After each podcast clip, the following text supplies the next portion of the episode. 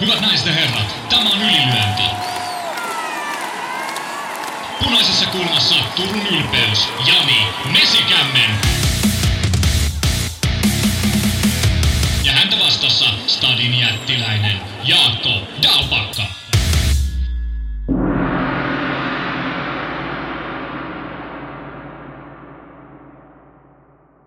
Oikein lämpöisesti kaikille tervetuloa Ylilöinti-podcast-jakso numero 357 pariin.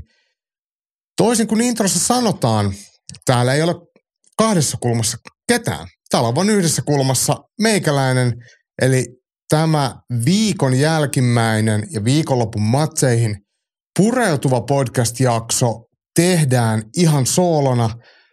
Nauhoitusajankohta on normaalista vahvasti poikkeava ja aika huono siihen nähden, että tänne olisi saanut studiolle ketään vieraaksi, ei etänä eikä paikan päälle, mutta onneksi ylilöintiperhe on auttanut sisällöntuotannollisesti. Siinä mielessä, että ollaan saatu vähän kysymyksiä, puheenaiheita ja toiveita, niin päästään kuitenkin valmistautumaan tulevan viikonlopun matseihin hyvällä pienellä pohjustuksella – meikäläinen on ollut koko päivän hommissa ja silmät on ristissä ja aivotkin on ihan sumussa, mutta lupaan tehdä parhaani, mutta veikkaan, että tästä tulee yksi historian lyhyimmistä ylenti podcast-jaksoista, mutta ei anneta sen haitata, vaan otetaan tähän uutisosioon ihan ensimmäisenä vähän palautetta viimeiseen podcastiin liittyen. Ja viime, viimeisessä jaksossa oli vieraana Aleksi Mäntykivi ja Allun kanssa pohdittiin vähän UFC 300 tapahtuman julkaistua pääottelua Jamal Hillin ja Alex Pereiran välillä. Toki kyseessä on mestaruusottelu, mutta oliko tämä se, mitä me odotettiin? Uutista pantattiin pitkään UFC 300 sen pääottelua, spekuloitiin ja sitä munittiin ja, ja odotettiin ja sitten tämä oli se, mitä, mitä tuli vastaan. Ja me ei Allun kanssa mitenkään hekumoitu tästä ottelu äh, julkistuksesta. Äh, Pate Lundqvist laittoi viestiä, että äh, pakko vielä kommentoida edellisen lähetykseen liittyen, kun Aleksi sanoi, että ensi äh, kuulemalla UFC 300 tarjoa mitään spektaakkelia, mutta kyllä mä sanoisin, että ihan helvetin hyvä kortti äh, vaikkei sieltä sitä Conor McGregoria tai John Jonesia YMS-matsia tullutkaan, niin pääottelua lukuun ottamatta kova kortti.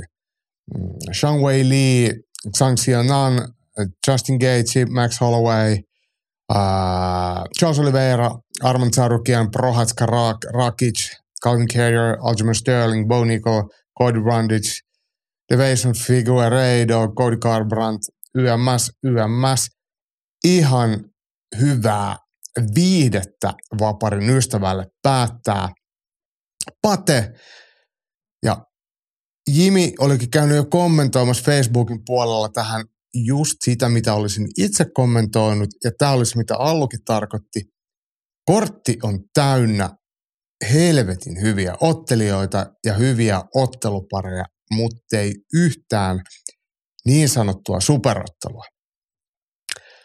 UFC on järjestänyt megakortit sadannella, toisella sadalla oli 200, siellä oli Brock Lesnar ottelemassa, ja nyt odotettiin UFC 300 jotain tajunnan räjäyttävää. Toki tuo kortti on urheilullisesti erittäin mielenkiintoinen, mutta tämä tää tota, pääottelun ympärillä pyörinyt spekulaatio ja hypetys ja nostatus, niin, niin se toteutuva pääottelu ei vastaa sitä odotusta, mit, mitä ajateltiin. Ja täytyy hei lisää, tätä ei vielä silloin, kun maanantaina podcastia nauhoitettiin edellisen kerran, niin ei ollut tiedossa, Jamal Hill oli todellisuudessa saanut tietää ottelustaan Alex Pereiraa vastaan päivää ennen julkaisua. Eli totuus taitaa olla se, että Dana Whiteilla ja Hunter Campbellilla ja muulla UFCn matchmaking-osaston pojilla, niin ei ollut. Ei ollut resursseja isompaa, parempaa. Tämä oli nyt se, mitä olemassa olevilla resursseilla pystytään saamaan kasaan. Ja vaikka me ylilyönnissä ollaan aina Karuherran kanssa puhuttu urheilullisuudesta ja urheilun tärkeydestä ja toivotaan kilpailullisesti hyviä otteluita, mitä tämä UFC 300 pääottelu ehdottomasti onkin, niin on hetkiä, aikoja ja paikkoja, jolloin haluttaisiin saada UFC-otsikoihin ää, ennen sitä tapahtumaa ja se tapahtuman jälkeen, kun siellä on jotain sellaista normaalista poikkeavaa tarinaa. Ja UFC 300 olisi just sellainen. Ja nyt on vuosi 2024, UFC 200 oli vuonna 2016 muistaakseni, ja siitä voidaan sitten laskea, että se on kahdeksan vuotta on vienyt se, että saadaan se seuraava ää, sataluku täyteen numeraalisesti, ja UFCn tapahtumien määrä per vuosi niin ei ole juuri tässä kahdeksan vuoden aikana heitellyt. Se on jossain siellä 40-45 välillä, mun mielestä suurin piirtein per vuosi. Mitään trendiä nousuun tai laskuun ei varsinaisesti ole. Niin kerran kahdeksan vuoteen jopa itseni kaltaiselle mm, urheiluromantikolle, joka nauttii sitä kilpaurheilusta ja urheilijoista ja urheilun varaa rakentamisesta, niin kerran kahdeksan vuoteen jopa itselleni maistuisi UFCn merkkipalveluiltaan jotain vähän semmoista, mitä Outomatti meillä aina välillä vinkkailee tuolta Japanin maalta, missä sumopainia ottaa nyrkkeilijää vastaan. Tai Brock Lesnar saadaan kehään. Tai Ronda Rousey ottelisi Misha Teittiä vastaan. Et, et, mä odotin enemmän ää, luovuutta ja, ja kykyä vastata meidän fanien huutoon. Ja mä jopa elättelin siitä toivetta, että me saataisiin vaikka raskansarjan matsi sinne ylös illa viikaksi Thomas Pinal, vaikka Gania vastaan tai Stipe vastaan tai John Jonesia vastaan. Ei mitään sellaista. Niin, ja, ja jopa naivisti ajattelin, että UFC panttaa Conor McGregor Michael Chandler-ottelua tähän 300 ne, ne vaan sanoo, että se ei toteudu. Ja sitten sit lyödäänkin se jokerikortti tiskiin ja me ollaan kaikki ihan, että wow, että et, et, tämä toteutuu sittenkin, että en, en olisi uskonut.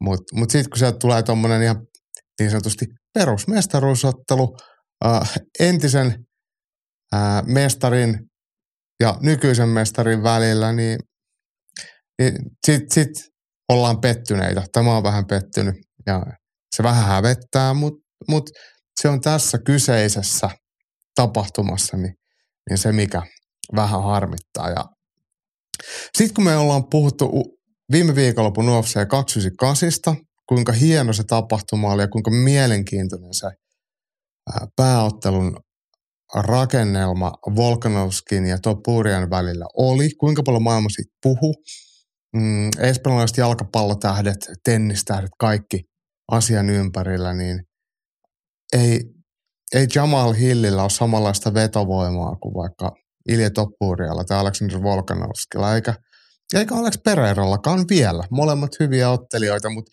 se niin kuin jää viime viikonlopun jälkeen. Ja sitten jos ajatellaan, että mitä UFC tarjoaa ää, siinä välissä olevassa UFC 299 tapahtumassa, mikä on siis seuraava numerokortti ja sehän on tuolla Floridassa maaliskuun 9. päivä, niin sielläkin on kuitenkin aika kovaa kamaa. Et siellä on Sean O'Malley, Marlon Vera kakkonen, ihan ok, Dustin Poirier, Benoit Saint-Denis, eli ihan, ihan kovaa, kovaa kamaa sielläkin, niin, niin sitten tota, UFC 300 sen kauan puhuttu pääottelu, spekuloitu hypätetty, arvailtu, niin nyt se jäi mun mielestä tyngäksi, mutta siitä mä oon, oon, oon Paten kanssa ja varmaan me kaikki muutkin ollaan ihan samaa mieltä, että tuo ottelukortti kortti muuten otteluparien ja urheilijoiden puolesta niin on, on kyllä ihan, ihan huikea ja monta hienoa ottelua ja monta hienoa tarinaa, mutta se kirsikka siellä kakun päällä, niin se jäi nyt mun mielestä vähän, ei ehkä ole se pinkan paras kirsikka. Olisin itse asiassa voinut sanoa, että tuosta olisi voinut laittaa jonkun muunkin matsin pääotteluksi. Olisi ollut varmaan mielekkäämpi ja arvokkaampi, mitä toi.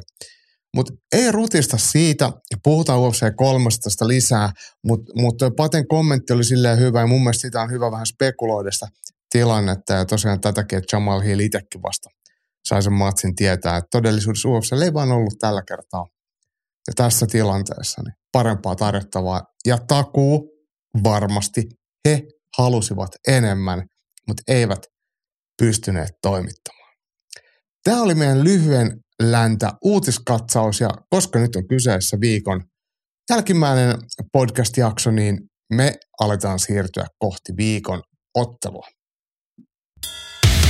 Ylilyönti ja viikon taistelu. Ylilyönnin tämän viikon taistelu voidaan ottaa teemalla Ruotsi vastaan Suomi. Ja nyt ei kiteytetäkään meidän odotuksia yhteenotteluun, vaan lähdetään purkamaan pohjoismaalaista vapauttelutilannetta siltä kulmalta, että Ruotsin maalla on kaksi vapauttelutapahtumaa, ää, joissa suomalaisia nähdään ruotsalaisia vastaan. Ja toinen on Fight Club Rush ja toinen on Battle of Botnia. Molemmat tietenkin peri, jo lyhyessä ajassa perinteikkäitä. Toki Battle of Botnia tapahtumia on järjestetty pidempäänkin, mutta aika harvakseltaan välillä. Ää, Battle of Botnia nimensä mukaan on tuolla ää, Ruotsin Pohjanmaalla, Burenissa ja sitten Fight Club Rush on, on Tukholmassa. Toki UFCtäkin tullaan näkemään, mutta se ei ihan hirveästi kiinnittänyt kenenkään huomiota ja on siellä kaikkea muutakin, puhutaan niistä kohta, mutta aloitetaan Ruotsin maalta ja aloitetaan Masan kommentilla ja siitä lähdetään kiteyttämään hommaa eteenpäin. Mun mielestä Fight Club Rushin kortti on ihan mielenkiintoinen. Battle of Botnia ja Fight Club Rush muutenkin tosi kuuleja ja fressejä. Ammattimaisia, muttei kliinisen tylsiä. Arvostan. Ja täällä vielä lähdetään terveisiä promoottori Mika Kuroselle Hamaran puolelle – joka lähtee sitten naapuripromootioon tuonne Battle of Botniaan ottelemaan, että hattua päästä. Ja tämä on mun mielestä ihan kivasti Masalta sanottu, että kuulee ja fressejä, mutta ei kliinisen tylsiä. Ehkä UFCtä voidaan sanoa kliinisen tylsäksi, niillä on niin rutinoitunut se meininki, että nämä on vielä vähän kotikutoisempia, mutta Fight Club Rush, voidaan sanoa, että Fight Club Rush on Ruotsin Cage tällä hetkellä. Et Superior Challenge oli pitkään Ruotsin ykköspromootio, mutta ne aika harvakseltaan enää on järjestänyt tapahtumia. Fight Club Rush järjestää tosi säännöllisesti ja ne toimittaa muuten lähetyksensä fa- tuolla UFC Fight Passilla, niin heillä on kansainvälinen jakelu ja ihan hyvä buugi. Ja toki me nautitaan siitä, että suomalaisia sinne otetaan mukaan. Ja Lappalaisen Henkka tarttuu sinne Fight Club Rushiin – Jaahas, FCR illassa jälleen tukku suomalaisia. Nyt tulee kolme kautta kolme voittoa kotiin. Ja, ja tota, tämä kolme kautta kolme tarkoittaa sitä, että siellä olisi kolme suomalaista. Siellä itse asiassa piti olla neljä yksi ei veke, mutta sitten sinne tuli yksi bonus, mistä mä kuulin vasta tänään. Eli, eli lopulta siellä on Suomen maasta Ruotsiin lähteviä ottelijoita on neljä vaikka Suomen passiaisille – neljännellä ottelijalla olekaan. Ja Masa oli tämän vinkannut meille Twitterin puolella, eli nyt löytyy omittavia ja Abu Bones nimellä Instassa esiintyvä Tsetseni-lähtöinen ottelija on kiinnitetty sitten sinne ottelemaan. Tarkoittaa, että Abu Bakar Abdul Halakov, joka ää, tuolla GB10 treenaa, ainakin treenas Priimuksen Leivi Santon kuuluisen valmennuksessa – joka tuossa ehkä vuoden päivät sitten muutti Suomeen, niin lähtee toiseen ammattilaisotteluunsa ää, Ruotsin maalle. mutta on siellä isompiakin otteluita. Jatketaan. An, an, menisin unohtaa. Mm, Brian Asbegrenin piti ottaa kolmas ammattilaisottelunsa FCRn puolella. Hänellä on FCR-sopimus, on niin sanottu tiimin tai FCRn oma ottelija, mutta sairastelun, sairastelusta johtuen niin hän on jo jonkin aikaa sitten tiedottanut, että ei, ei ottelemaan lähde, eli Brian Asbegren on jäänyt jo sitten veke-kortilta. Uh, Fight Club Rush pääottelussa tullaan näkemään toisella, toisessa kulmassa suomalainen ja Henkka täältä lataa pääottelussa höyryjuna. Tuomas Grönvald tekee mitä parhaiten osaa, eli painii voiton. Kunto on kova ja kaveri hyytyy, vähän merab-tyylinen, eli kardio- ja painipuoli kunnossa. Olisi toki kiva nähdä pidemmän aikaa, miltä Tuomaksen pysty näyttää ja sujuu. OP Brailiin pysyy myös Grönvallissa. Jatkuuko suomalaisten kultavuosi vai näyttääkö joku vihdoin keskaria suomalaisille? Fight Club Rush iltamassa näyttäisi vähän siltä, että Mika Kalliolla pitäisi olla hyvä mahdollisuus voittaa. Puhutaan Mikasta kohta, Mut, mutta mm, mennään sinne Grönvalliin. Itse olen ollut viime aikana tosi skeptinen suomalaisen vapaattelun tilasta, mutta ei haittaisi yhtään, jos suomalaiset näyttäisi mulle keskaria ja voittaisi vaikka kaikki matsit. Niin kuin Henkka sanoi, että kolme kautta kolme voittoja Suomelle. Grönvallin vihulla kova lista. Ei ole matsannut mitään hessuja vastaan. Voi olla, että tulee tiukka ilta ja odotetaan innolla. Mutta mennään siis Fight Club Rushin pääotteluun, niin sehän on siis Tuomas Grönvallin ja Hector Sosan välinen kääpiösarjan ottelu, jossa panoksena Fight Club Rushin kyseisen painoluokan mestaruus. Toki ottelu on kolme, kolme eräinen. Grönvall hyvällä listalla 11 voittoa, viisi tappiota ja yksi tasuri ja sitten Espanjan lipun alla Hedger Sosa niin seitsemän ja yksi. Tunnustan, että en ihan tarkalleen tiedä, että mikä tämä Sosan yhteys Ruotsiin on, että, että missä kohtaa hän on Ruotsiin muuttanut, mutta ehtinyt kilpailemaan jo amatööriaikoina IMAF-turnauksissa ja päässyt pitkälle. Useimmat arvokilpailut käynyt skabaamassa ammattilaisura alkanut 2020. Tosiaan seitsemän voittoa ehtinyt sitten ottamaan yhden tappion, ja se tappiokin on tullut vuonna 2022 Fight Club Rushin iltamassa.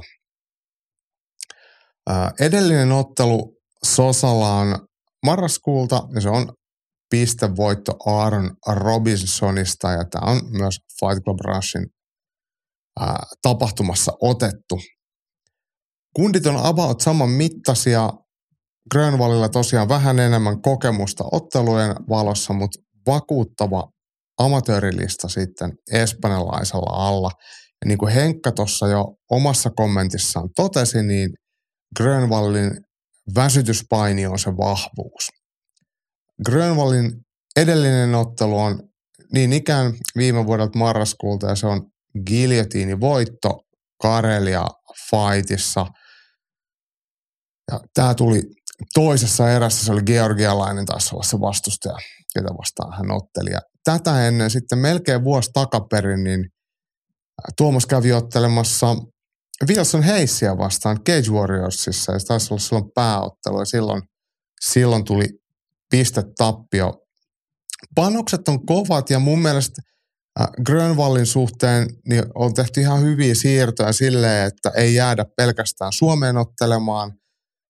Vaikka Tuomas mikään vanha ei ole, mutta hänellä on kuitenkin ottelu vuosia tai aloittanut varhaisessa vaiheessa, ehti pitää pidemmän tauon loukkaantumisten takia ja sitten uudelleen oikein isolla teholla matsaamaan, niin, niin nyt haetaan sitten niitä tiukkoja paikkoja ja progressiivisesti uraa eteenpäin, niin, niin tämä on ihan, ihan, ihan hyvä muuvi. Mm, Itse on nähnyt Tuomasta tietenkin treenaamassa, välillä käy Abdul Husseinin kanssa sparraamassa ja niin kuin Henkka luonnehti, niin kunto on ehdottomasti kova ja paini on se vahvuus, kaatopaini ennen kaikkea. Ei niinkään semmoinen äh, lopetushakunen jujutsu, vaan semmoinen traktoripaini, että pidetään vastustaja ahtaalla ja koko ajan mielellään selällään tai sitten häkkiä vasten. Ja höyry ei Tuomoksesta kyllä lopu. Ja Henkkakin tuossa mietti sitä, että mi, mille Tuomoksen pysty näyttää, niin jos nyt pitää sanoa, että Grönvallilla on jossain vielä vähän parannettavaa, niin se pystyottelu ei ole ehkä se kaikista terävin ja nopein, mutta kukaan ottelijahan ei ole täydellinen. Eli, eli se on ehkä sitten, että mitä enemmän otetaan oikein tehokasta nyrkkeilyä, niin se voi olla sitten vaikeaa, mutta se on sitten tilanne taas, että siitä pääsee painimaan. Asetelmissa tietenkin, kun lähdetään Ruotsiin ottelemaan paikalliseen promotion paikallista, niin sanotusti paikallista ottelijaa vastaan, niin, niin ei se mikään niin kuin helppo vastustaja tule olemaan, mutta, mutta tarviiko sen ollakaan? Ja ei olisi mikään ihme, jos tai ei vaadi mitään älytöntä lottovoittoa, että Grönval ottelusta voiton kairaisi, mutta kyllä silti pitää pystyä ehdottomasti ottelemaan ihan siellä oman taitotasonsa yläpuolella, eikä, eikä turhiin, äh, turhiin virheisiin ole varaa. Mutta makeita, että suomalainen nähdään pääottelussa ja vielä tämmöisessä mestaruusottelussa, niin, niin se on itselle aina hyvä, hyvä tota, mm, paikka loistaa. Ja sieltä kun nappaa Fight Club Rushista mestaruuden, niin sitten se voi päästä puolustamaan ja, ja on se nyt sitten taas aina näyttö myös ulospäin. Ja muistetaan se, että Fight Club Rush UFC Fight Passilla näkyy niin, niin, niin kansainvälisesti huomioitua ja Fight Club Rush äh, iltamasta viime vuodelta, niin valittiin UFC Fight Pass-jakelun vuoden ottelu ja siellähän toisen osapuolen oli silloin Toni Lampinen Raumalta. Toki hän sai silloin hopeeta, mutta koko UFC Fight Pass-palvelun, ei UFCn ulkopuolista tapahtumista, kun valittiin vuoden ottelu, niin siellä oli raumalainen. Eli kyllä Fight Club Rushia seurataan, niin, niin ei, ei olisi yhtään pahitteeksi siellä esiintyä edukseen. Ja on selkeää, että Grönval kuitenkin haluaa eteenpäin urallaan, niin nyt on hyvä, hyvä estraadi sille. Mm, tota, OP Brailin mainitsikin tuossa Mika Kallion ja, ja tota, Henkka kans puhuu tästä Mika Kalliosta, iskee poikaa unille ja pohtii, että taitaa olla normia alempi painoraja. Vastus on kova, mutta myös luotto Kallioon ja Niksu Eronenkin toteaa, että luotan Mikaan kuin Kallioon ja Mika Kallio siis Jyväskylästä 03 Fight Teamin ottelija kohtaa Selim Zubairaevin, joka Norjalipun alla on, mutta Tsetseni lähtökohtaisesti ja molemmilla 2-0 on ottelulistat, eli kaksi voittoa ja tappiottomia ammattilaisurallaan. Ja täällä on tapologissa merkattu painoluokaksi 174 paunaa, eli catchweight, eli se on vähän yli sen 71, anteeksi 77,1 kilon, eli, eli tota, ihan ei tarvitse viralliseen painoluokkaan vetää. Kalliolla huolimatta siitä, että hän ei näytä mitenkään superpaksu kätiselle ja näytä, että olisi räjähtävä iskeä, mutta Kallio Mikalla on kyllä hirmu napakka lyöntivoima ja osaa lyödä rystysillä niin, että siinä on unihiekkaa ja sitä ollaan nähty esimerkiksi mm, Helsingin kulttuuritalon talolla ihan Keitsissä. Kun vielä viimeisiä amatöörimatsejaan Mika Kallio otti, niin siellä Romeo Tanveran pisti ihan, ihan unille yhdellä lyönnillä. Ja myös edellisessä ottelussa Mika Kallio Cage 60-tapahtumassa nukutti brasilialaisen, se on ollut myös marraskuussa, niin tokassa erässä. Niin, niin hyvä on, on tota Kippi Kallion käsissä.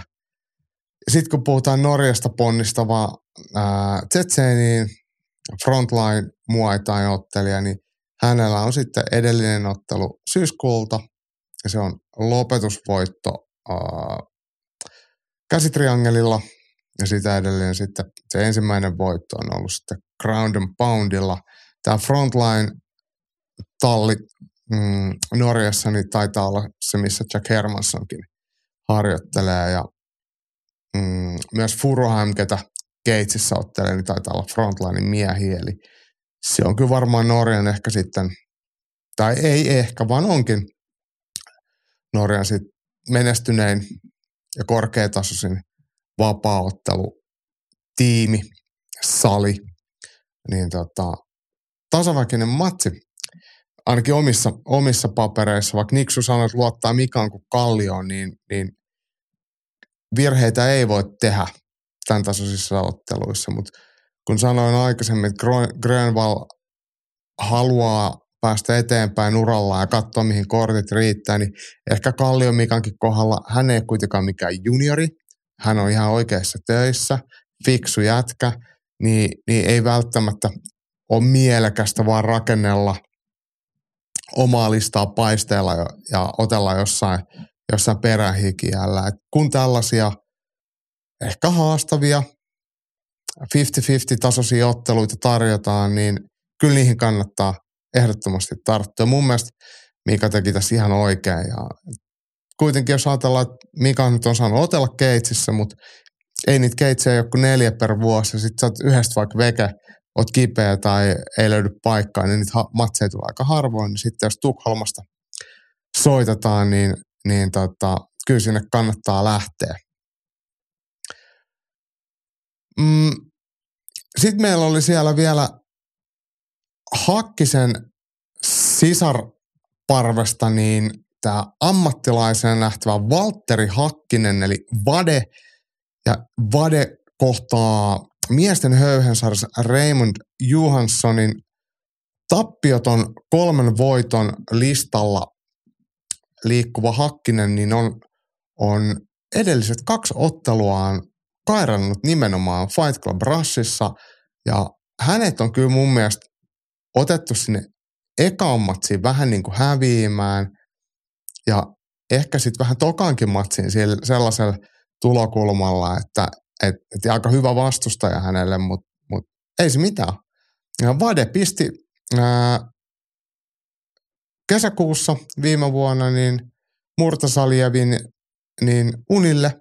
Oli aluksi vähän hätää kärsimässä, mutta kun Murtasaliev väsyi, niin Hakkinen tako keskeytysvoito ja Martin Korni syyskuussa niin tuli sitten jo tokassa erässä kuristetuksi, niin on selvää, että FCRn matchmakerit niin mielellään ottaa Valtteri Hakkisen ottelemaan ja nyt siellä on sitten Raymond Johansson Hakkisen vastustajana. Johansson 2-1 listanen ja Johansson nukutti syyskuussa tuolla FCR-tapahtumassa, missä Hakkinenkin oli, niin Jon Hannulan. Ja samoin nukutti, mm, anteeksi, toi Jon Hannula-matsi oli siis marraskuussa, anteeksi, syyskuussa. Hän sitten tota, otti TK-voiton niin ikään Fight Club Rushin tapahtumassa. Eli firman miehiä molemmat, ja jos peilataan edellisten otteluiden tapahtumia, niin, niin, niin voisi sanoa, että ottelu ei tule vanhenee täyttä kolmea erää. Ja aina, kun on tämmöisiä ottelupareja, mihin voidaan soveltaa pommin varmaa MMA-matematiikkaa, niin sitä pitää tehdä. Ja tässä ottelussa se toimii näin. Murtazaliev, jonka Hakkinen tyrmäs, niin on kuristanut ää, Raymond Johanssonin ensimmäisessä erässä. Eli t- nä- tätä kun pelat, peilataan, niin eikö tämä nyt automaattisesti tarkoita sitä, että maa Team 300 sen Vade Hakkinen ottelun voittaa. Ja ehkä se olisi just se lopetusvoitto ei, ei välttämättä tyrmäys. Mun mielestä Hakkinen ei ole, ole mikään superkova yhden lyönnin tyrmääjä, mutta kun painitaan, niin hän on kyllä todella hyvä. Niin, niin se on se, äh, millä se voitonsa todennäköisemmin kairaa. Ja Hakkinen on kyllä rohkea ja ennakkoluuloten ottelija, niin, niin se, se kelpaa. Mm. Ja kun sanoin, että Brian Aspegren oli jäänyt matsista veke, niin sinne tulee paikkaajana, ei samaan otteluun, mutta kuitenkin tota, kortille niin Suomesta ponnistava. Itse asiassa, kun sanoin, että ei samaan otteluun, vaan nimenomaan Brian Aspegren ja tuuraamaan tulee Suomesta lähtöisin, tai Suomesta, Suomessa asuva ja Tsetsenistä lähtöisin oleva Abu Bakar Abdul Halakov, joka aiemmin on kilpailut Saksassa, asunut Saksassa ja taisi tulla sitten naimakauppojen seurauksena Suomeen. Ää, käsittääkseni amatöörirekordi on vahva, ainakin oman Instagramin mukaan 16-0, ammattilaisena 0 ja 1. Mm, mutta tota, jonkin aikaa ehtinyt Suomessa asustelemaan ja GB Gymillä harjoittelee, niin, niin vahva painia ja hyvä lyömää.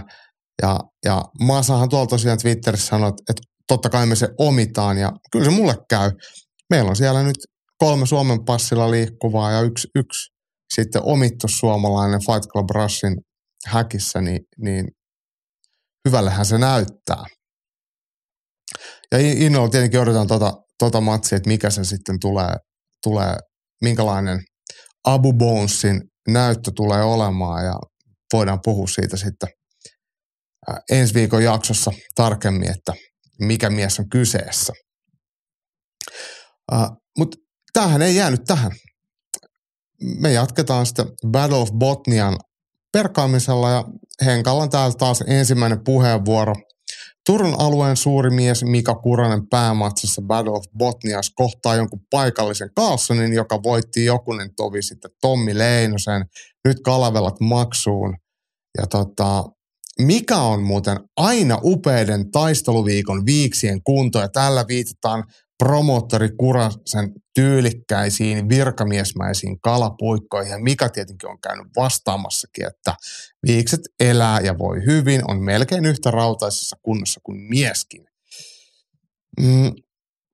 Tämä nyt kuitenkaan ei taida olla silleen, että se on pääottelu tämä Mika Kurosen ja, ja tota Daniel Carlsonin ottelu.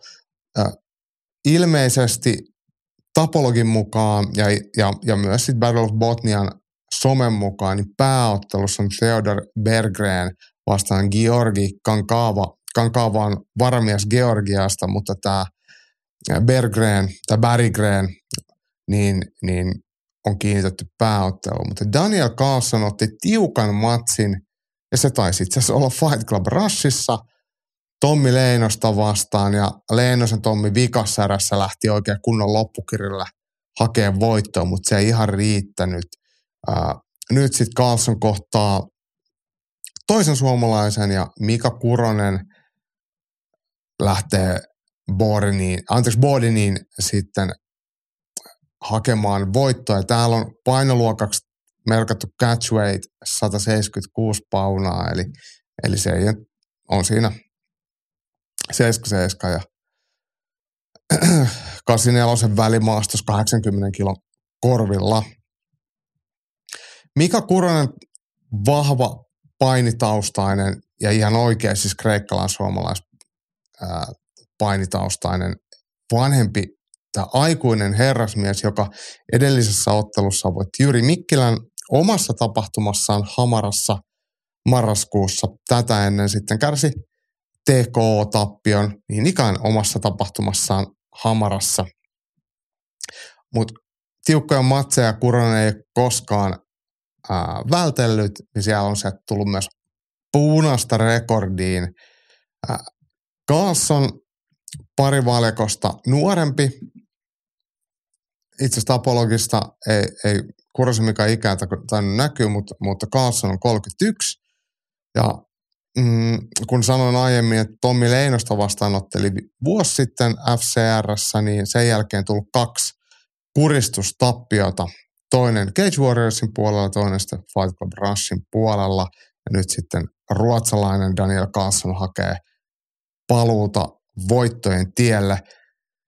Mm, Voisi sanoa, että tämä on Kuroselle ottelu, mikä on voitettavissa, jos painii paljon ja kondis kestää painia, mutta ei voi jäädä pelkästään nyrkkeilemään ja ottaa pystyhippaa. Se on ehkä se alue, missä Kurosella on pikkasen vaikeampaa, mutta sitten kun painitaan, niin, niin homma on aika hyvin hanskoissa ja ihan, ihan sopiva haaste, sopiva vastustaja. Mun mielestä tämä on tota, Kuroselle. Ja tämä on tämä Battle of Botnia Bodenissa, niin, niin täällä käsittääkseni tullaan näkemään myös toinen suomalainen ammattilainen, tai Suomesta läht, äh, matkustava ammattilainen, Ahmed El Nadi, egyptiläislähtöinen, pitkään Suomessa asunut ja luupilla harjoitteleva äh, ottelija, niin, joka kohtaa Fadi Faragin, niin Ymmärtääkseni tämä on ammattilaisottelu, vaikka tapologissa tämä on merkattu vielä amatööriotteluksi. Mutta esimerkiksi ikuinen peruskurssi on uutisoinut omassa somessaan, että Ahmed El Nadi tekee ammattilaisdebyyttinsä, mutta ja en usko, että he valehtelee. Eli todennäköisesti mm, Fadi Farag ja Ahmed El Nadi miesten kääpiösarjassa niin tullaan näkemään ammattilaissäännöön ja El Nadille nämä ammattilaismatsit on ollut pitkään haaveena ja nyt se sitten toteutuu ja hän on kyllä hyperaggressiivinen, tulinen ottelija ja ei todellakaan pelkää lyödä kilpaa, lähtee ahneesti hakemaan kovia osumia ja, ja myös röyhkeitä painia. Se on samalla vahvuus, mutta se on samalla myös heikkous ja virheiden määrä sitten – tai riskien määrä siinä, siinä kasvaa, kun, kun vauhti kasvaa. Mut, mutta tota, jos jollekin, niin hänelle tuommoiset ammattilaisottelut tässä kohtaa varmasti sopii, että aikuiselle herrasmiehelle niin se ura ei kuitenkaan ole enää mikään älyttömän pitkä, niin, niin voi ihan hyvin äh, lähteä ottaa ammattilaismatseja ja ottaa tämmöisiä haasteita, että käy vieras työläisenä matsissa ja ehdottomasti tsemppaan kyllä Ahmedia. Toki mä oon vähän jäävi, kun Ahmed on munkin, munkin reeneissä pitkään käynyt, niin, mutta tota, pistää vaan haisemaan ja kaikki munat samaan koriin ja täysillä ääntä kohti, niin se on hyvä, hyvä lääke. Ja jos tämä ottelu ei olekaan ammattilaisottelu, niin mitä sitten? Se ihan sama resepti on hänelle se, se paras lääke. Mm, tämä Battle of Botnia, niin täällähän on iso liuta amatööriotteluita ja siellä on kirjavasti sitten suomalaisottelijoita.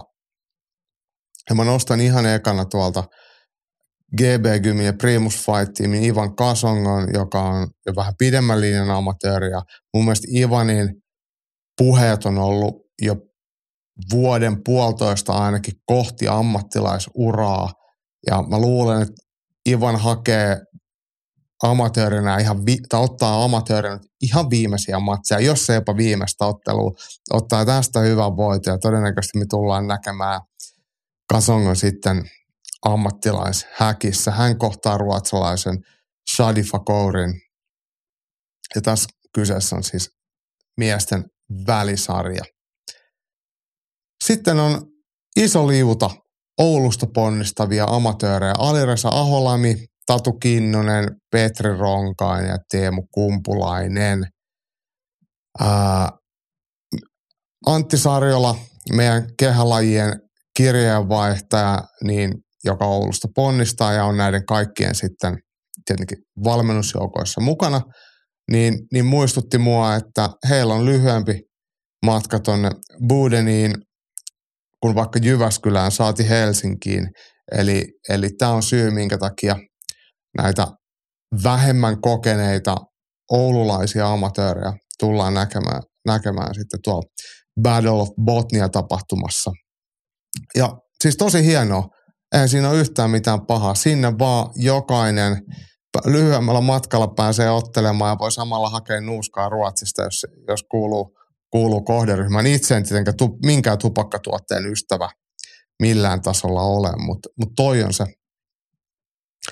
uh, heille realistinen tapahtuma. Ja jos nyt ajatellaan ihan sitten vielä tälle inhorealistisesti, niin ei hirveän usein tule mietittyä sitä, että kuinka haastavaa on, tai siis kuinka erilaista ja minkälaisia haasteita siinä voi olla, kun asuu vaikka Ro- Oulussa, saati vaikka Rovaniemellä, kuinka pitkä matka on lähteä sitten johonkin kansallisiin kilpailuihin Etelä-Suomeen. Et kun mä aina itse puolittain vitsillä sanon, että mitä tapahtumia ei pitäisi järjestää missään, mihin Helsingistä pääse kaksikaistaista moottoritietä, niin koska mun mielestä on kidutusta ajaa niin kuin Turkuun tai Tamperetta tai Lahteen pidemmälle. Ja tämä, ei tämä nyt oikeasti ole mikään niin kuin semmoinen validi väite, mutta tämä niin kuin mukavuuden halusa ja laiskan ihmisen sanonta, mutta mut sitten kun asuu tuo vähän kauempana, niin se arkirealiteetti on se, että siellä ei tapahdu ihan hirveästi mitään, jos se itse järjestetään. Ja, ja se varmasti sitten vaikuttaa vaikka oululaisten vapaattelijoiden sitten ihan semmoisen käytännön ottelutahtiin valitettavasti.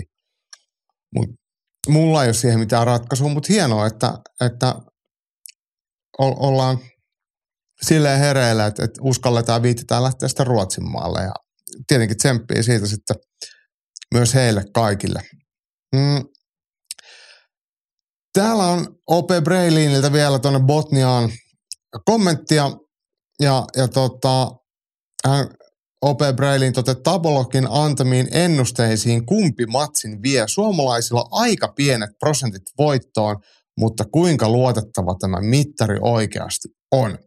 Eli Tapologissa voidaan ottelukortteja aina, jos sulla on omat tunnarit sinne Tapologiin, niin veikkaa voittajia, niin, niin, niin sinne voi sitten jokainen käyttäjä käydä vetämässä oman rivinsä ja, ja siitä saadaan sitten jonkinlainen suhdeluku. Se ei, niitä otteluiden tuomarit ei, ei tule katsomaan eikä seuraamaan, mutta, mutta me fanit. Mutta mut ne voi antaa välillä vähän vääristynyttäkin kuvaa ja, ja tota, Masakin täällä komppaa mua ja vastaa OPlle, että nehän perustuu käyttäjien ääniin, eli ei luotettavia lainkaan. Ja, ja tota, että Ruotsin pojat on käynyt aktiivisesti antamassa ääniä yhtä luotettavaa kuin Dana Whitein sanat lisää OP Brailiin. Ja tota, Jami Kuparinen on skarppina mukana ja tota, patistaa pakkiksen eli pakkotoistokomin ja ylilyöntiperheen tapologiin pistämään äänet suomalaisille ukoille. Ruotsalaisille ei hävitä edes äänestyksissä, paitsi euroviisuissa perkele. Joo, mutta OP Brailinkin kävi luomassa sinne tilin ja aikoo korjaa tilastovääryydet. Uh, hei, vaikka kuinka usein tämä tapologit pyörii meidän ylilöintipodcastin uh, puheissa ja Karhuherra käyttää termiä patologi, niin, niin tapologin hyöty kamppailuurheilun aktiiviseuraajille on, on kyllä silleen suuria. Kannustan kaikkia. Mulla ei ole mitään, siis, mitään henkilökohtaista syytä tukea tapologia. Se ei ole mikään, mikään erikoisen hieno sivu, mutta se on hyödyllinen sivu ja se on helposti käytettävissä ja vaan mobiilistikin aika helposti toimii. Toisin kuin vaikka Sherdock, joka on aina ollut vähän semmoinen tekkö niin, niin tapologia on kyllä hyvä paikka. Vähän kuin boxrec, tai itse asiassa ihan samanlainen kuin boxrec nyrkkeilyn puolella. Jos nyrkkeilyn puolella haluaa urheil tapahtumia ja ottelijoiden listoja perkaa ja yhdistellä asioita, niin ne on kyllä semmoisia semmosia, tota, työkaluja, mistä on paljon arkista iloa, vaikkei nyt graafisesti ole kovinkaan häävejä. Mm, tässä on oikeastaan tämmöinen nopea katsaus meidän Ruotsi vastaan Suomi-kortteihin tähän tapahtumaan ja teemaan. Tosiaan kahdessa paikassa otellaan äh, vapauttelua Ruotsin maalle molemmissa häkeissä tullaan siis näkemään suomalaisia ja tuun vielä uudelleen kertaamaan, missä näkyy, mutta Fight Club Rush tulee UFC Fight Passilta Battle of Botniaan on, olikohan se nyt sitten Aftonbladetin nettisivulta näkyy, näkyy sitten pääkortti. En muista, että mikä oli, onko heidän Facebook-sivuillaan tai Instagram-sivuillaan sitten linkki preleihin vai heidän nettisivuillaan. Esiottelut tulee jostain toista kautta ja sitten jonkun paikallisen iltapäivälehden sivuilta tulee sitten ää, pääkortti, eli nekin on ihan seurattavissa. Ja jotta voitaisiin vielä vähän vilkuilla tuonne Amerikan maalle, niin puhutaan vielä nopeasti UFCn Meksikon vierailusta. Kuuntelet ylilyöntipodcastia. Yllättävän vähän UFC Meksiko on kiinnostanut ja oikeastaan ainoat meidän kommentoijat on aktiivisimmat ylilyöntiperheen jäsenet Lappalaisen Henkka ja Hannosen Jimi. Ja heitäkin kiinnostaa tämä kortilla vain yksi ottelu ja se ei ole pääottelu. Mutta UFCllähän oli syksyllä tämä iso UFC, UFC Noche, mikä oli Meksiko-teemalla ja se oli läpimurto ja eikö se nyt ollut näin luvattu, että tämä tulee sitten tänäkin vuonna syyssesongilla olemaan sitten kansallis, Meksikon kansallis- tai itsenäisyyspäivän iltana, niin oliko se vielä näin, että ne tulee järjestää sen The Sphere-areenalla, siis uudella areenalla Las Vegasissa?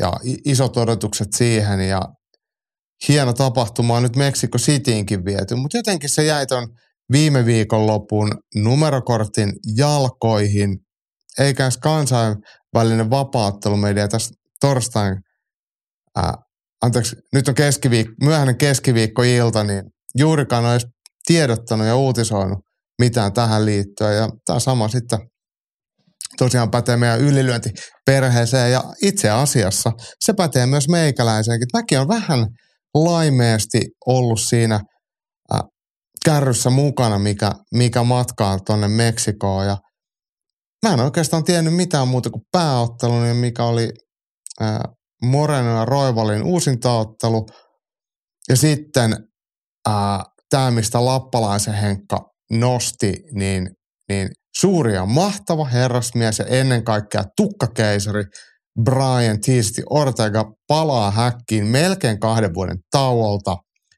ja kohtaa uusinnassa Jair Rodriguezin, jota vastaanotteli viime matsin, missä olkapää meni rikki ja nyt siis tästä uusinta.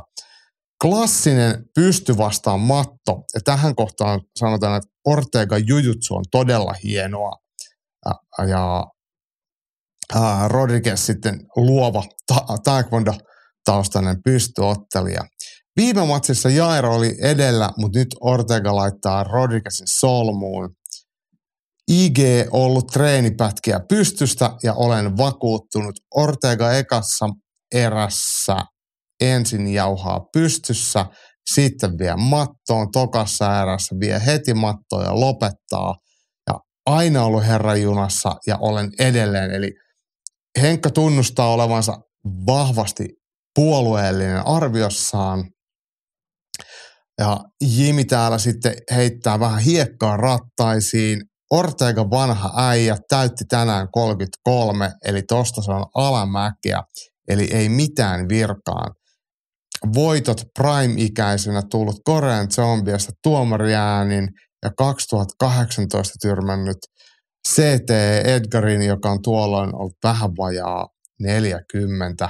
Mm, Henkka vielä korottaa panoksia sanoo, että Ortega hapettaa mestaruusottelussa Ilja Toppurian kuitenkin alle 40-vuotias ukko. Mm. Oli pakko vähän selaa tota Brian Ortegan ää, ottelulistaa, ja se on kyllä häkellyttävä. Mäkin olen oikeastaan digannut Ortegasta, hän on ollut mielenkiintoinen ottelija, hänellä on aina ihan törkeän isot munarit, siitä aina propsit. Ne on semmoista silmiin pistävän kokoiset kupit. Mutta ahne lopettaja sekä lyönneillä että et lopetusotteella. Mutta sitten totuus on se, että edellinen voitto on vuodelta 2020 Changsung Jungista ja pisteillä. Ja silloin Korean zombi on ollut jo ihan vahvasti alamäessä.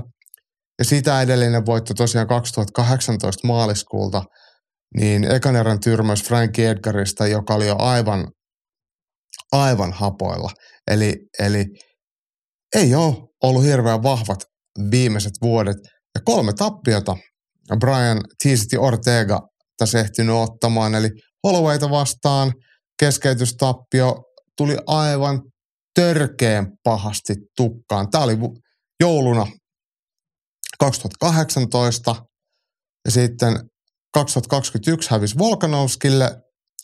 Oli yksi lopetuspaikka, mutta kyllä se aika yhteen maali oli sitten jälkeen. Ja sitten tosiaan 22 heinäkuussa niin Jair Rodriguezia vastaan ekassa erässä olkapää vamma ja sitä on sitten puolitoista vuotta kuntoutettu.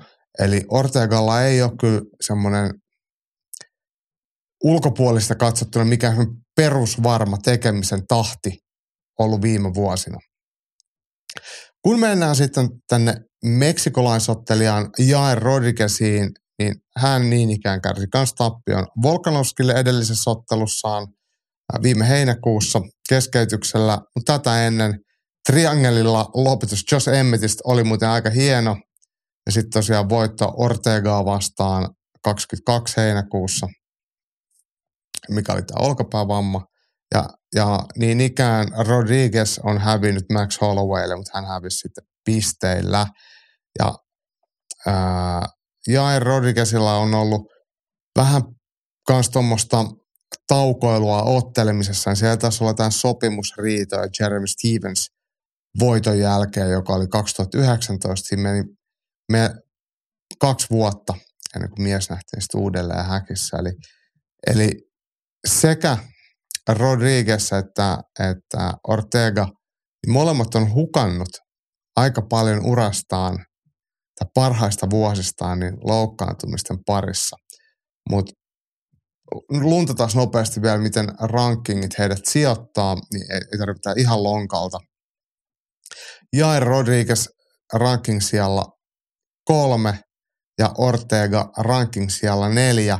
Tämä on musta vähän nyt tässä kohtaa niin kuin ehkä kyseenalainen tämä ranking, mutta se ei sillä ole mitään merkitystä. Miehet on lähellä toisiaan ja kärkkyy tästä huolimatta niin, niin paikkaa mestaruusotteluun Ilja Topuria vastaan. Heidän yläpuolellaan on sitten Max Holloway ja Alexander Volkanovski sekä sitten tietenkin mestari Topuria. Mutta tämä ei ole siis pääottelu tuolla kortilla, niin se tarkoittaa sitä, että, että ottelu ei ole, edes viiseräinen. Ei, anteeksi. Olin sanonut, että tämä ei ole viiseräinen, mutta tämä on viiseräinen ja tämä tekee tilanteesta silleen mielenkiintoisen, että kun otellaan Meksikossa ja, ja Meksiko on korkeas, korkealla merenpinnasta ja, ja happea on vähän normaalia vähemmän. Tämä on se kaupunki, missä niitä tulee niitä normaalista poikkeavia sippauksia yllättävän paljon.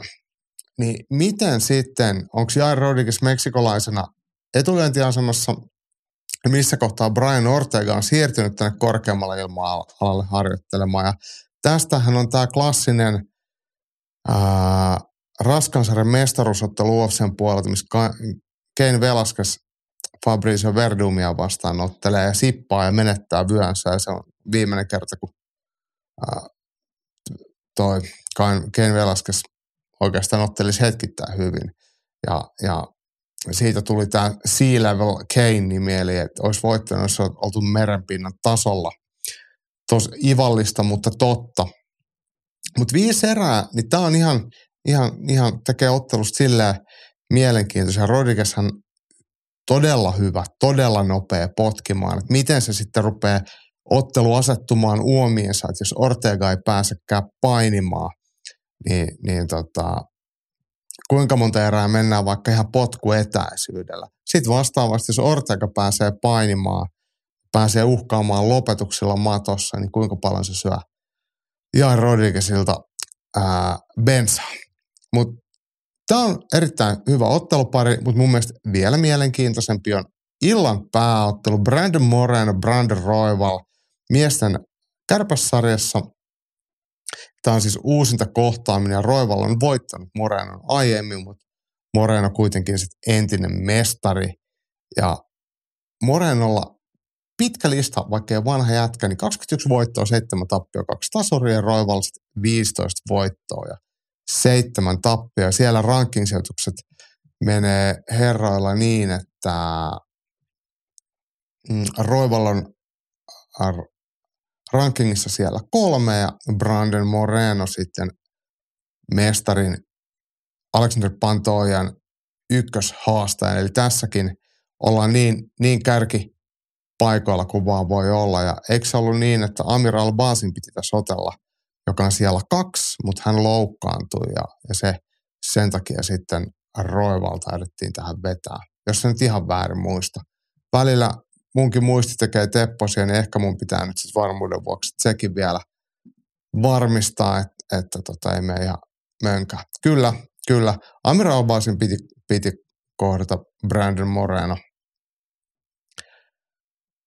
Tämän ottelun voittaja on, on erittäin vahvoilla päästä haastamaan uuteen, uudelleen mestari Alexander Pantojaan. Molemmat on, on hänelle hävinnyt, niin, niin tota, varmaan kiinnostusta olisi päästä kuittaamaan tilanne.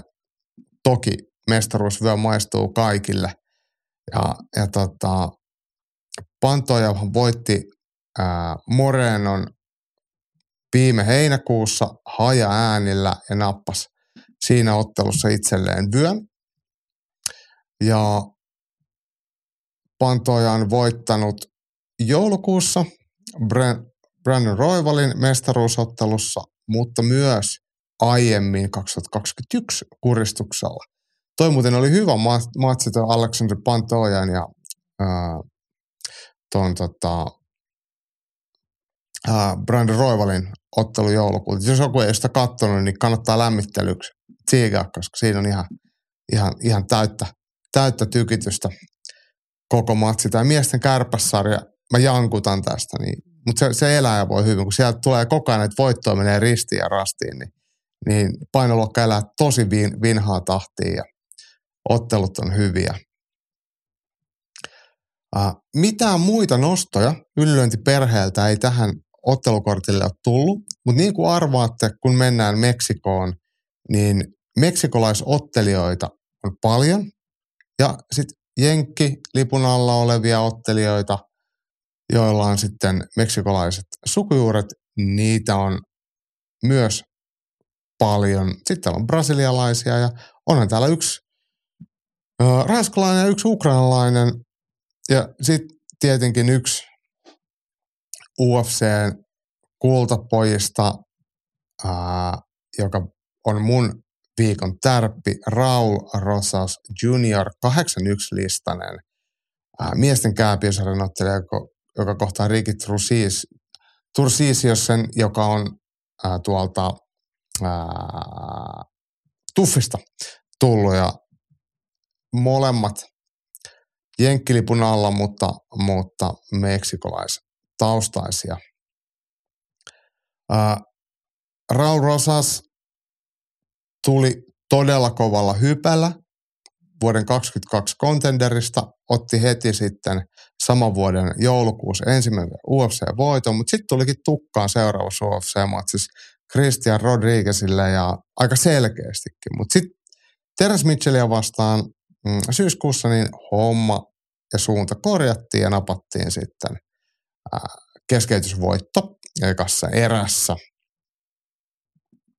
Ja vastaavasti sitten Ricky Turcios, niin hänen se, ää, tuffi oli 21 ja hänen virallinen UFC-debyytti on ollut elokuussa 21. Se oli voitto Brady Heastandista, sitten Ayman Zahabia vastaan 22 heinäkuussa tappio ja sitten Kevin Natvidadia vastaan hajaanilla voitto marraskuussa 22, eli vähän pidempi tauko kuin siinä alla. Mutta tämä on ihan hyvä tärppi ja mun mielestä hyviä ottelijoita molemmat, mutta kyllä tässä ihan selkeästi petaillaan Raurosas juniorille niin mahdollisuutta päästä eteenpäin ja Rosas junior, niin hän on todella nuori. Oliko niin, että ainakin äh, UFC-debyytin tienoilla niin oli nuori UFC-ottelija. Voi olla edelleenkin, että hän on kuitenkin vasta 19-vuotias, 2004 lokakuussa syntynyt, eli, eli edessä loistava tulevaisuus. Jos ette vielä tätä lukkopainivelhoa tiedä, niin, niin pistäkää nimi mieleen ja kattokaa hänen matsinsa tuolta kortilta. Ja selkeä fanijoukko hänenkin takanaan jo on, niin, niin UFC kyllä pistää niihin rattaisiin öljyä renkaisi tai noihin pyöriin ja laakereihin, jotta ne pysyy liikkeessä.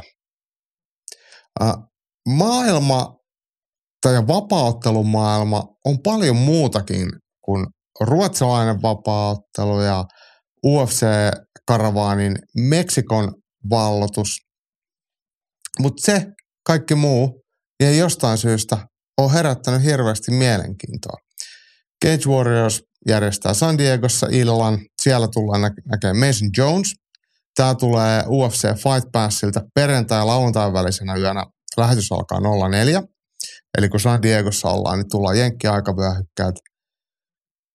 KSV Puolan lahja vapauttelumaailmalle niin järjestää jonkun erikoistakin erikoisemman tapahtuman, missä on nyrkkeilyä ja lukkopainia ja jo, mitä lienee modifioituja sääntöjä, niin tämä on joku tämmöinen spesiaalilta.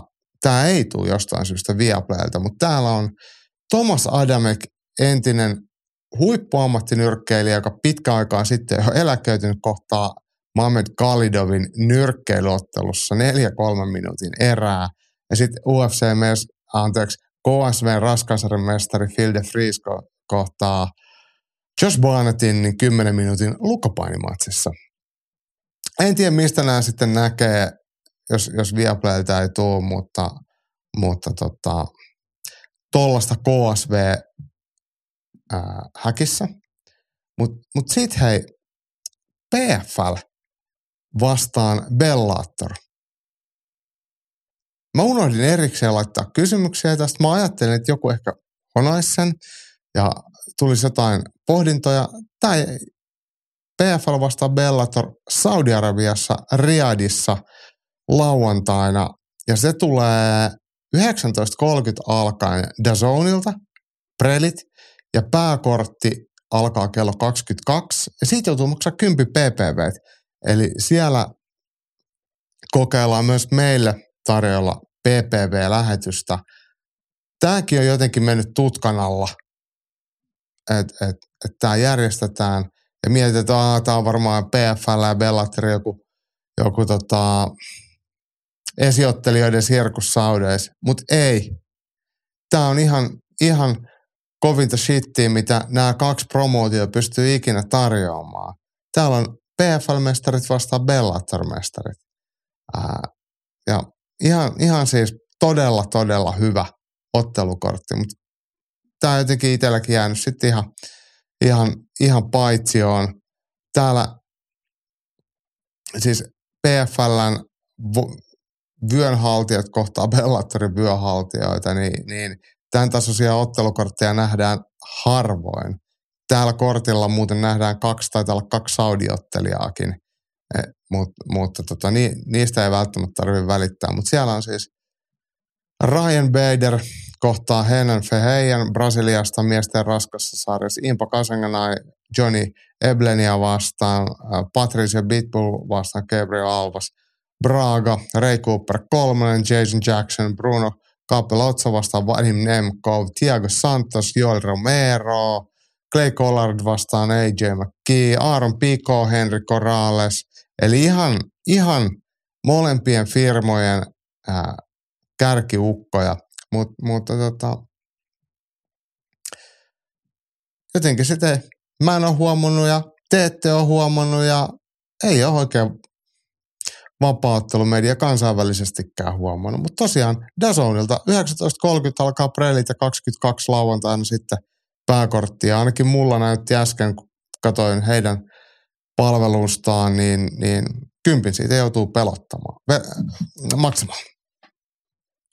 Ja UFCn puolella sitten toi Meksikon visiitti, niin Fight Passilla alkaa prelit sunnuntaamuna 02 ja Viaplayn puolella sitten tuttuun tyyliin sunnuntaamuna kello 05 pääkortti. Ja sitten tosiaan Battle of Botnia Aftonbladetin sivuilta ja Fight Club Rush UFC Fight Passilta ja se oli sitten tosiaan lauantaina kello 19 ja Battle of Botnian tiedotusta varmaan voi seuraa sitten suomalaisten ottelijoiden toimesta ja sitten varmaan myös heidän omilta vaikka Insta-sivuilta, että jos ne kelloajat sieltä sitten vielä ennen lauantaita selviää. Meillä on hei vielä muutama kysymys tonne postilaatikkoon tullut, niin tsekataan ne ennen kuin Jaakko pistää pään tyynyyn. Ylilyönti podcast. Kamppailu kansan radio. Ja saavutaan tänne kohti loppua viime metreille, mutta täällä on itse asiassa yksi kysymys olla unohtunut multa alkuviikon jaksosta, niin se on täällä Andiltä, mutta Juho Valkkila ottaa ensimmäisen puheenvuoron ja toteaa, miten toi ensi viikon makumatka. Vastustaja ei sano ainakaan mulle yhtään mitään. Onko läpihuutu juttu vai joudutaanko töihin? Ja Mäkisen Tero antaa vastauksen. Aina kun nimi on joku Mohamed Machev tai sen suuntainen, niin tilanne on hyvin, hyvin vakava. Ja Juho Valkila tuolla viittaa siis Makvan Amerikaanin – äh, Octagon Game Changer-turnauksen avauskierroksen otteluun, joka järjestetään toinen kolmatta Tsekkien Ostravassa, niin puhutaan siitä tarkemmin ensi viikolla. Mä lähden muuten sinne torstaina, eli ennen sitä pitää pistää viikon jälkimmäinenkin podcasti purkkiin. Raportoin sitten paikan päältä, eli kannattaa pitää silmät ja korvat auki ja seuraa ylilyönnin kanavia ja vaikka mun omaa somea – ja tosiaan ennakoidaan tota ottelua ensi viikolla, mutta kyllä toi Juho, hei, tilanne on siinä mielessä vakava, että panokset on kovat ja vastustaja on ihan tosissaan, mutta kyllä tämä ihan sopiva matsi mun mielestä makulle.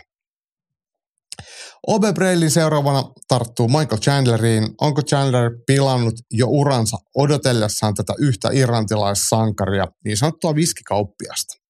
Olisi voinut otella tässä välissä vaikka miten monta matsia, mutta ilmeisesti tiedossa olevaa tilipäivää ei voi riskeerata, jos vaikka häviäisi jollekin muulle. Ainoa miinus tässä yhtälössä on se riski ottelun toteutumiseen on hyvin todennäköisesti isompi kuin riski jollekin muulle häviämiselle. Conoria odot, odotellessa. Chandler kävi jo VBEn puolella huutelemassa, että hopi hopi nyt sinne häkkiin pitäisikö nämä kaksi pelleä vaikka heittää sinne pellepainin puolelle tai aikaiselle eläkkeelle. Paskaa eikä edes mitään katsottavaa. Tämä on tosiaan haastava tilanne, tämä Conor McGregorin paluu. Conor on itse sanonut, että hän ottelee kesällä Chandleria vastaan ja Dana että ei ottele ja ottelee ehkä syksyllä. Ja, mutta eihän siis Kyseessä ei voi olla mikään muu yksittäinen asia kuin raha. Et ei ole mitään lainsäädännöllisesti mitään ongelmaa, että et miksi Conor ei voisi otella. Et todennäköisesti kyse on vain siitä, että et Conorin palkkapyyntö tai sopimusehdot on sen kaltaiset, että et UFC ei halua tai pysty niihin tarttua. Ja, mut, mutta tota, kyllä musta tosiaan kiva nähdä Conor kerran vielä kehässä ja sitten toivon mukaan semmoista vastustajaa vastaan, joka leipoo sitä vaikka lättyy. Että sitten se show saa semmoisen hyvän pisteen, että se lässyttäminen loppuu. Mut, mutta seuraamme tätä Conorin tri- jatkuvaa tragikoomista esiintymistä ylilyönnin puolella ja aina jos joku tietää enemmän kuin minä, niin, niin laittakaa vaan meille viestiä, niin kyllä se meitä kiinnostaa. Mäkisen Tero on samankaltaisten ihmisten ö, asioilla. Ensin Kolbi on lähes kaikkien mielestä hirveä ihminen, kun solvasi Leon Edwardsin isän kuolemaa. Nyt taas Ian Machado Gary on niin hirveä, että foorumeillamme toivotaan Kolbin voittoa heidän mahdollisesta ottelusta. Koirat haukkuu, karavaani kulkee. Kolbi on väriläiskä ja niin on Iankin. Näitä repiviä hahmoja tarvitaan. Jos siellä olisi kaikki GSP ja Habib-tyyppisiä, ei mitään draamaa syntyisi. Aikanaan Conor McGregor sai Habibin liekkeihin ja hyppäämään häkistä ja kaos oli valmis, kun ravintola kahdessa kanassa Hollolassa aikanaan. Mm, Bispin GSP-lehdistötilaisuus oli aivan helmi. Siellä kaivataan niitä unelmavävyjä ja kovia ja veemäisiä ottelijoita. Uh, unelmavävyjä kaivataan ja kovia ottelijoita ja veemäisiä ottelijoita – mutta mut ääliöitä mun mielestä ei kaivata. Ja kaikki tämmöiset niin rasistiset Colby Covingtonin loukkaukset, ne on mun mielestä huonoja, niissä ei mitään silleen hauskaa. Bispin on aina ollut loistava, sanavalmis, niissä on pilkäs silmäkulmassa. Chael Sonnen äh, ollut hyvä iskeä tarinaa, että kyllä näitä niin kuin ihmisten haastamista voidaan tehdä hyvän tai huonomman rajoissa. Ja musta tuntuu, että sitä rajaa koko ajan ää, vai venytetään ja venytetään niin kauan, kun sillä alkaa olla jonkinlaisia seuraamuksia. UFCllähän millään ei ole mitään väliä niin kauan kuin se myy. UFC voi sanoa, että so so, mutta ne vaan tykkää. Mutta tota, Ian, Ian Gary, niin, niin kun hän ei ole ottele mikään erikoisen viihdyttävä ja jututkin on vähän kiusallisia, niin ei, ei ne mulle silleen, ne ei oikein niin kolahde lähinnä hävi, hävettää. Ja Hannosi Jimi vielä tästä ehkä vähän terävämmin sanoa, mitä itse ajattelen, että Ian ja Kolbi on molemmat P-reikiä. Tämä on ihan oikeutettu mielipide. Mutta toki Tero on siinä mielessä oikea, oikeasti, jos kaikki on samanlaisia, niin eihän siinä tule sitten mitään, mitään semmoista edes verbaalista konfliktia, mutta mut miten, sitä voidaan hoitaa tyylikkäästi ja vähemmän tyylikkäästi. Nyt onkin tämä, mikä Andy taas aiemmin laittaa, oli mennyt mut ohi. Sarjalainen tosiaan ottaa K1 uh, uuden tulemisen. K1 jatkaa uusglobalisoitumistaan Promootio julkaisi tälle vuodelle karsintaturnaukset Yhdysvalloissa, Bosniassa, Italiassa, Brasiliassa ja Japanissa. Näistä on mahdollista päästä joulukuussa Japanissa pidettävään vuoden päätapahtumaan ihan kuin ennen vanhan. Ja Andy on Facebookissakin jakanut tämän sitten Instagram-postauksen, mikä tähän liittyy. liittyy. K1 ää, potkunyrkkeilytapahtumat oli – globaali ilmiö, missä käytiin karsintaturnauksia ympäri maailmaa, mistä sitten päästiin siihen pääturnaukseen ja siellä sitten ratkottiin kuka on, kuka on kuka. Ja sitten tuli tämän raskaan sarjan turnauksen ää, lisäksi sitten K1 Max, missä oltiin 70 ja se, se sitten oli Buokka por, por Pramukin ja Buokka Banchamek nykyisin, niin, niin hänen, hänen se estradi, mistä hän tulisi tunnetuksi. Mm, esimerkiksi Mark Hunt on tuolta kautta ponnistunut vapauttelun puolelle, Ray Sefo niin ikään ja, ja moni muukin. Ja tätä K1 comebackia on pitkään mietitty ja Andy on sitä päivitellyt, että siellä K1, K1 oli jonkun, vitsi kun mä nyt unohdin sen, jonkun toisen potkunyrkkeily kanssa suunnitteli yh- yhteistyötä, että kun K1 on isompia painoluokkia, niin oliko sitten jollain toisella pienempiä. Mä nyt en ihan, vitsi kun en voi olla, että puhun puuta heinää, mutta tätä K1 tilannetta Andy on kyllä seurannut ja päivittänyt sitä meille, mutta en muista ihan tarkalleen niitä yksityiskohtia, mutta uskon kun näen, että et K1 vielä jotain tulee. Nimi on ollut olemassa ja hienot matsivideot löytyy YouTubesta, mutta, mutta tosi vähän on ollut lihaa luiden ympärillä viime vuosina. Mm. Jami Kuparinen hyvä ystävämme Lohjalta loistavalla kontribuutiolla liikkeelle. Jasso!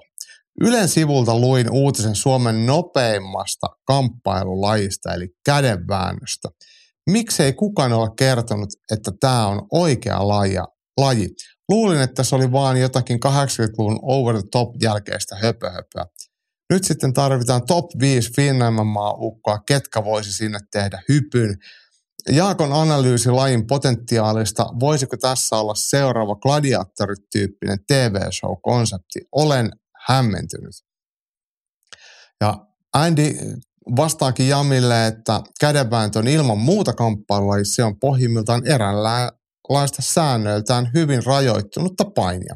Siinä on tarkoitus siirtää vastustajan kehoa tiettyyn ennalta sovittuun asentoon, jolla saavutetaan voitto. mutta hyvin, hyvin tämmöinen ändimäinen teoreettinen vastaus, mikä kuvaa kuitenkin lajin luonnetta ja perustelee, että miksi on kamppailulaji. Periaatteessa tämä ei eroa mitenkään esimerkiksi grekopainin selätyksestä. Tekniikoita ja sallittuja otteita on vaan vähemmän. Mm. Ää, Jami vielä toteaa, että voi käsi sydämellä sanoa, että tämä kaikki on minulle täysin uutta. Uutisen mukaan Suomessakin harrastajia ja kilpailijoita on useita. Jännä, ettei ole tullut missään vastaan. Hei tota, Jami ei ole selkeästikään seurannut Suomen yhtä parasta vahvamiesurheilijaa ja kilpasyömäriä Jesse Pynnöstä. Jesse Pynnönen ja Henkkasen treenikaveri, nehän näitä kädenvääntöjuttuja on pitkään työntänyt YouTubeen. Eli nyt Jami, meet seuraa Jesse Pynnöstä, niin sieltä löytyy kädenvääntöön hommia. Ja sitten penkkipunnerussa sankari, superhurreri Eli tota Freddy Smulter Vaasan seudulta, mist, jostain sieltä ä, ruotsinkielisen Pohjanmaan alueelta, niin hän kanssa kättävään tällä hirmi, hirmupaksuilla tukkimaisilla käsillä. Eli kyllä tämä on ihan, ihan validi kamaa. Mm. Kyllä mä, en, mä itse nähnyt jotain kädenvääntökilpailuja. Olisiko Helsingin atleettiklubilla tai kaapelitehtaalla jotain, jotain tällaista toimintaa ollut kanssa? Jamilla oli vielä jatko, että mielestäni tällä olisi isoimmat, ja isommat potentiaalit saavuttaa yleisuosiota kuin perinteisillä potkulajeilla. Tässä kun on, kuten Stallone meille opetti mahdollisuus luoda yleisöön uppoavia hahmoja, voisin hyvin nähdä Starbuckin tyyppisen ammattipainijan vastaan jonkun risuranteen MTVllä parhaaseen katseluaikaan ja kunnon valosoon ison studioyleisön edessä – Dalbakka ja Nurminen selostaksi rahantuloa ei voi estää. Olisipa asia näin yksinkertaista, Jami. Kaikki ei katso asiaa samalla lailla kuin sinä. Nykyisen reality on kuitenkin reality ja, ja urheilu ei, ei sille ehkä niin paljon hivele ketään, ellei siinä ole jotain tosi, todellista shokkiarvoa. Että eikö nykyaikainen kädenvääntö ole just tämä slap fighting, että se on vielä nopeampaa ja siinä kuitenkin aina joku, joku pyörtyy. Tässä on ainakin tavoite. Mutta siis onhan toi oikeasti virttävää, katsottavaa mm, ja ihan oikea ja pit, pitkät historiat omaava laji ja, ja tota, mun mielestä siinä on ihan lajiliittojakin, aika selkeät säännötkin. Mikään kisataan molemmilla käsillä ja kaikenlaista. Ihan tarkkaan mä muista kaikkia nyansseja, mutta kyllä mä ihan just näitä pynnäsen ja näiden kädenvääntötreenejä, tekniikkaoppeja ja jotain, jotain SM-kilpailuakin sitten YouTubesta seurannut. Ihan, ihan siisti homma, mutta ei se välttämättä sitten ihan tuossa viihdeformaatissa niin paljon pure. Tietenkin olisi kiva olla väärässä. Sara Kivimäki vielä lisää hei tänne Jamille, Over the Top, loistava elokuva. Toki saattaa olla, että tuolla on keväisenä koulun pinnauspäivänä nautittu kiljutonkka väritti hiukan hauiksi, mutta menköön. Tiesin kyllä, että laji on oikea, mutta olenkin sinua kaksi sekuntia vanhempi. Tuohon legit väärin sijoittamiseen olet silti legit liian vanha. Sovitaan Sara ja Jami, että te ette kuulu tuohon legit sanan käyttöön tai kohderyhmä, joka käyttää sanaa legit. te olette molemmat siihen liian vanhoja ja sivistyneitä. Mutta tota, Over the Top Sylvester Stallonein elokuva, niin tämähän on Yllyönti-podcastissakin ollut esillä. Mä muistelin, että Apassikin on tätä jossain kohtaa kyllä jossain listallaan.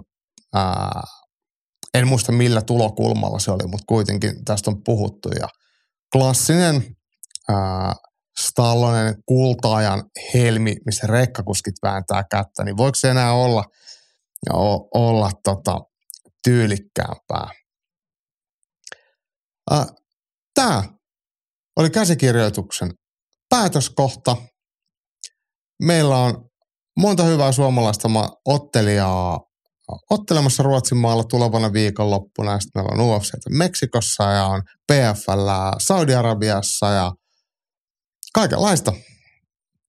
Ja, mutta tämä alkaa olla nyt siinä kohtaa, että Yllöintipodcast pistää tältä viikolta podcast-pillit pussiin ja, ja palaamme aiheeseen ensi viikolla. Ensi viikollakin jatketaan suomalaisten matsien parissa. Silloin tosiaan tuo Makvan Amerikaaniin Octagon debyytti. Näihin kuviin ja näihin tunnelmiin Jaakko kiittää ja nähdään ensi viikolla. Moikka!